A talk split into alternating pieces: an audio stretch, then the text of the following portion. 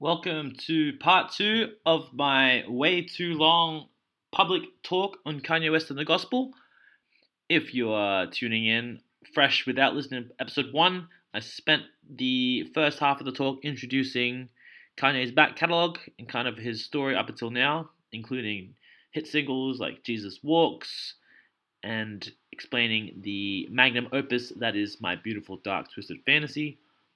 In part two, I try to emphasize the idea that it's very easy to judge someone like Kanye based on individual events or individual controversies.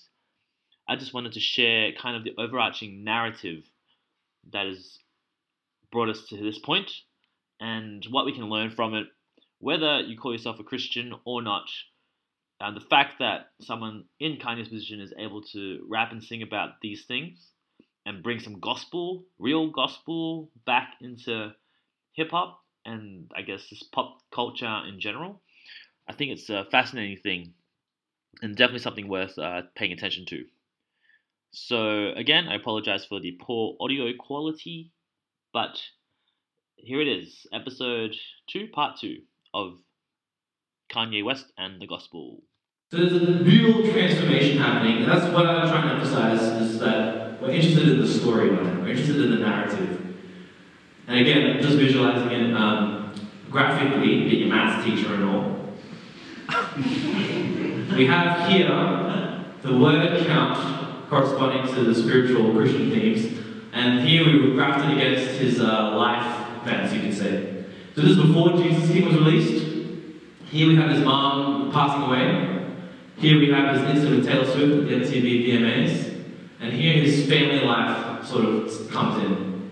Uh, this kind of drops down because these albums are only seven songs each. But now he has four kids. And you can see now with Jesus Is King released, the count, the word count is obviously much higher. And this is kind of the Sunday service um, time of his career. And he's now, I think he's like forty-six or something. So he's well into life. He's past the stage of like girls and money and partying. He's really searching for something. He's searching for peace.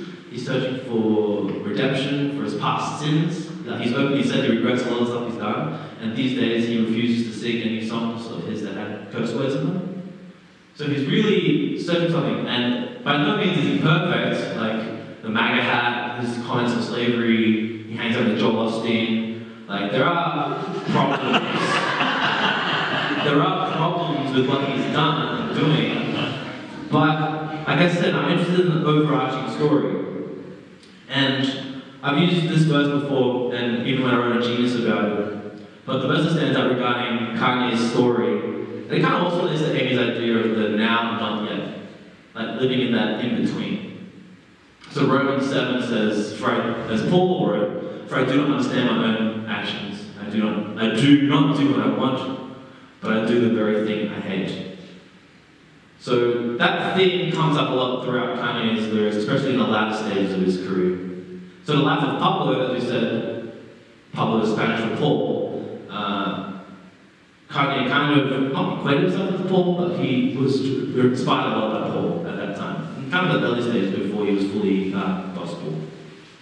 So in many ways, Kanye's story reminds me of the modern-day Paul story, from the old, uh, kind of persecuting, or lost kind of soul, and now he's going through transformation, and now he's like the renewed, spiritually awakened Paul, the Life of Pablo, as they say.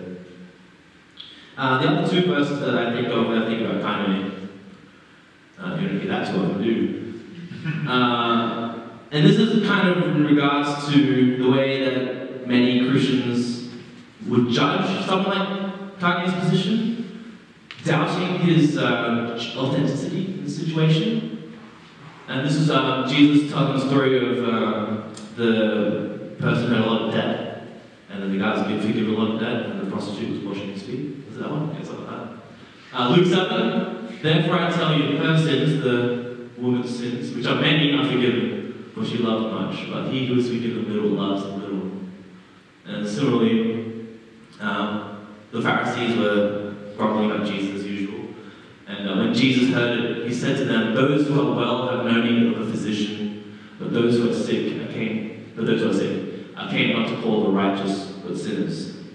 So someone like Kanye in his position, with all those temptations, and all those uh, trappings of fame, the money, the sex, the drugs, everything, um, he knows what it's like to go through that. He's been through it.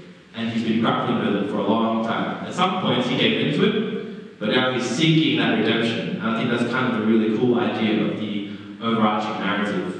Not just to pick on particular moments of someone's life, but to understand where they've come from and try to figure out where they're going, where they could be going, as for ourselves. And lastly, I just want to bring up the idea that these songs that Kanye is releasing now basically make up a modern day psalm book.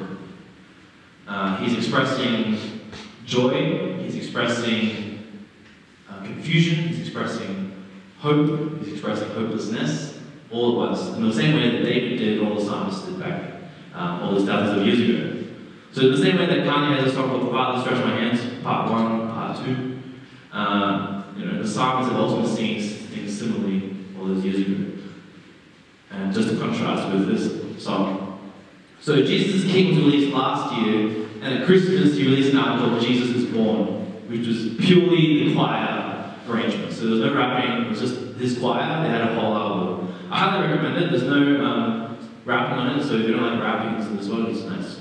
Um, and he kind of, again, he repurposes old material into gospel songs. So he's, this is good, come straight from the Psalms, you just read it, right?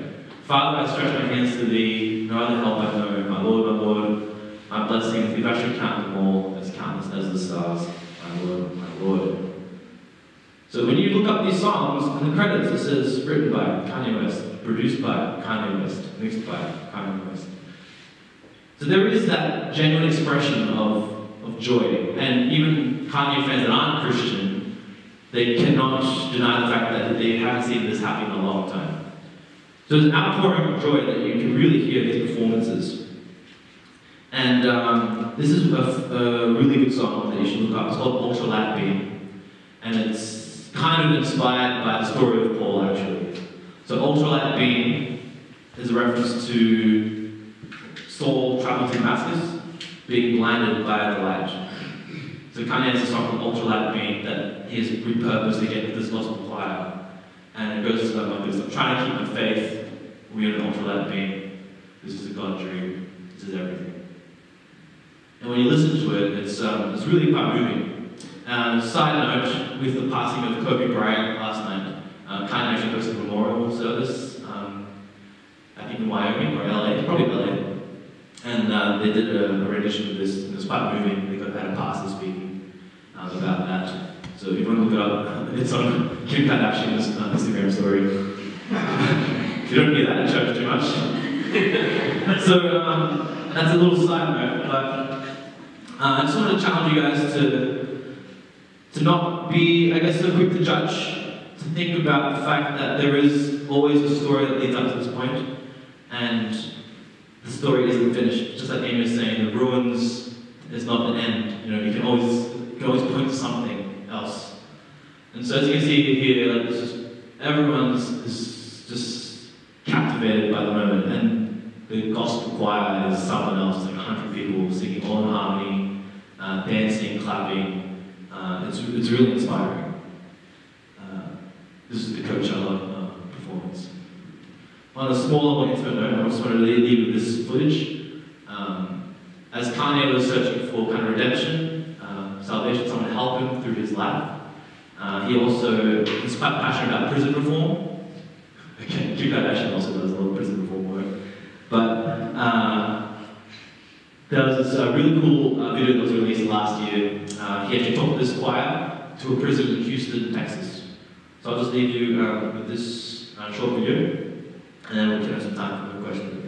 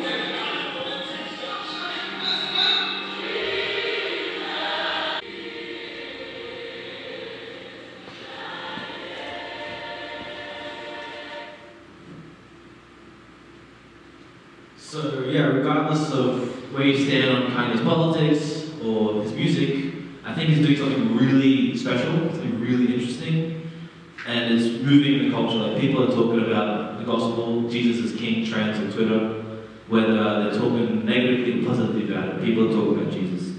And um, yeah, it's a um, really interesting time, exciting time to be involved in the movement. So if you want to follow me on Instagram, that's the, uh, that's the tag. If not, I'll take any questions you have, uh, and uh, thank you for your attention.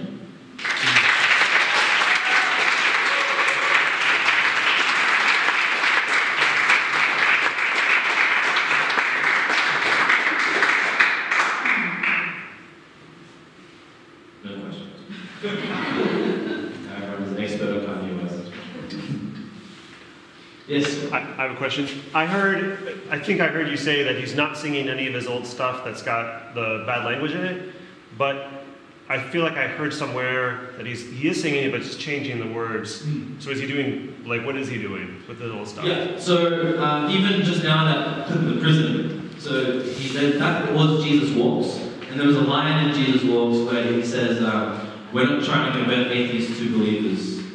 But now in twenty nineteen, twenty twenty, they changed that line, and now he says, we are trying to convert atheists into believers. So there's certain lines like that where he actually just changes the entire meaning, not just the words themselves. Um, uh, there are like songs that are quite vulgar, uh, and he just doesn't perform those anymore.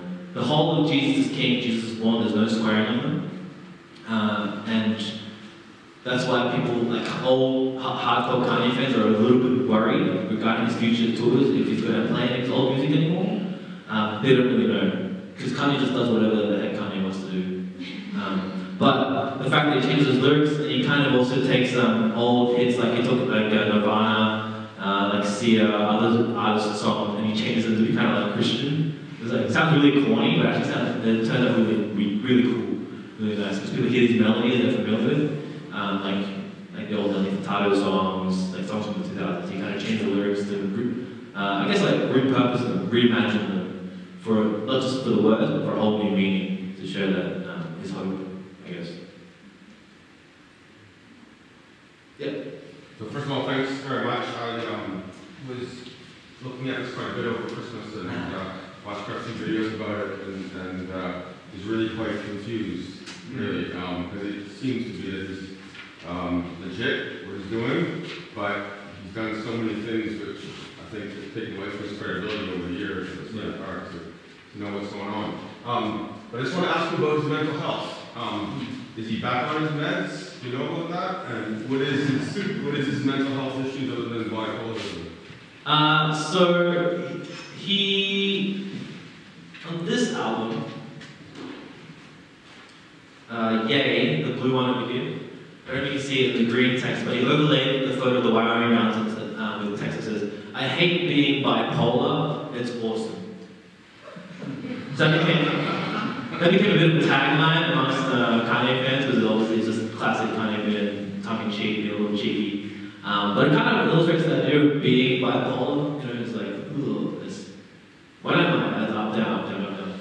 Uh, regarding his meds, as far as I know, he's, he's off them. He doesn't want to take them off. He felt the stifle his creativity. He felt like he wasn't himself. And um, I guess people kind of say, because he's mentally ill now, he's a Christian. But I mean, I don't want to go there. Uh, yeah, so he's on his meds, he's happy as he's ever been, he's just trying to do his, do his thing. Um, and uh, yeah, there are some good people around him. Like, I did joke about the Joel Osteen thing. And um, there is an upcoming, if you read about it at Christmas, he's speaking at a, well, he's performing at a big U S rally where a lot of quite high-profile anti-L G B T Q speakers are speaking, and a lot of uh, hip-hop fans were quite upset. Because Kanye, like I said in the early days, he was one of the first rappers to say it's not cool to use the word, uh, the F A G word. It's not cool to use all these homophobic slurs in rap music. He was one of the first ones to do that. And so a lot of people are upset because twenty years later, now he's like rapping alongside these preachers who are quite anti-L G B T uh, community, anti-queer. Um, so there are a lot of paradoxes within Kanye the man. And yes, that's obviously an ongoing discussion. But what I try to do, and it's always tricky, this question is like the, the art versus the artist. And what's he expressing? Like, in that moment when he writes the song, what's he feeling? What's he going through? And through that, we can take something. Like, obviously, we can't judge his heart. I don't know Kanye personally, um, although I did get a retweet of Kim Kardashian. We don't know Kanye personally. Only God can judge, ultimately. But what we have are his song lyrics, um, judging that. His other stuff, yeah, that's um, really hard to, to grapple with. And Kanye West discusses all the time. And whether it's he's bipolar, whether he's doing it because he likes, he's quite contrarian, he'll do it kind of on purpose to troll his fans. Um, that's the whole big thing of the Trump thing. He was like, why? He literally said, why, because I'm black, I should be a Democrat. I'm just, I'm just mean, I'm just gonna do, I'm just gonna do me, and um, I'm not gonna do anything to anyone's expectations.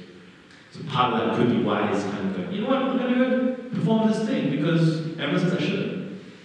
That's also characteristically through his history.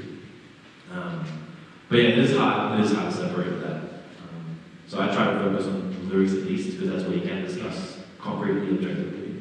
And the other stuff, I think you just have to decide for yourself whether you take credit or not. I think it's quite interesting that he's, uh, if he's off his meds, so he's dealing with his mental health issues mm-hmm. through, through strengthening his faith. Mm. And maybe his family life as well. He seems to be very, very focused on his family life. Yeah, he has four kids now, uh, and as far as we can tell, Kim's quite a solid mother, like despite her past. Uh, their kids are named North, uh, Saint, Psalm, and Chicago. So they're kind of like gone in the biblical. Chicago, I think, was the second, so Saint, Psalm. Um, they're trying to be quite legit. Well, and I was saying before that there are good people around Kanye, like. When you think that he was got involved with churches, you, you, when you hear that, you think he got involved with like mega church, like flashy, like you know, really cool, trendy. But actually, the guy that he connected with was this like really nerdy white guy in like some suburb of uh, New Calabasas, like a legit reformed kind of style church. And then after that, he started getting connected with all these mega churches. So there seems to be some solid foundation, um, but in terms of what we see from the outside, it's it's um, hard to judge. What is your favorite song and why? My favorite song was Kanye West. Uh, my favorite album was definitely this one. This was kind of my gateway into hip hop, to be honest. Before this, I was a straight up punk. I didn't like uh, rap. I was an emo kid before this. But this album, um, it actually opened up my ears to the fact that, oh wow, hip hop can be like really, really deep, really interesting. Um, so there's a song here, it's kind of classic, uh, it's called Runaway. Um, that's the song that was filmed in Prague. Um, it had, um, I think the Prague Ballet or something was involved, it's the streets of Prague. You can look up there. So Runaway is a really good song. Um, I played Jesus Walks at our wedding. Um, it's a pre prelude. Uh, Life of Pablo, uh, Ultralight Beam was an amazing song. Um, yeah. But you should never should go over and listen to this album. I reckon. Yeah. Can you do a talk on Justin Bieber as well? I was thinking of putting Justin Bieber on the slide about how we judge uh, Christians in high places. I, I could. A bit of a Justin Bieber apologist as well. And Kim Kardashian. Uh, okay, stay tuned. Coming in a few months. Justin Bieber. He doesn't have to be upcoming this year, so we'll see how that goes. Thank you for listening. That was my way too long lecture on Kanye West and the Gospel. If you want to read more about it, you can check out the blog at deadset dot press. Hit us up on Instagram, Twitter, Facebook, all the usual channels. And uh, yeah, let us know what you think. If there's any comments or questions, maybe I am completely wrong and we shouldn't be listening at all to people like Kanye. Or maybe I'm not wrong. Who knows? Thank you for listening.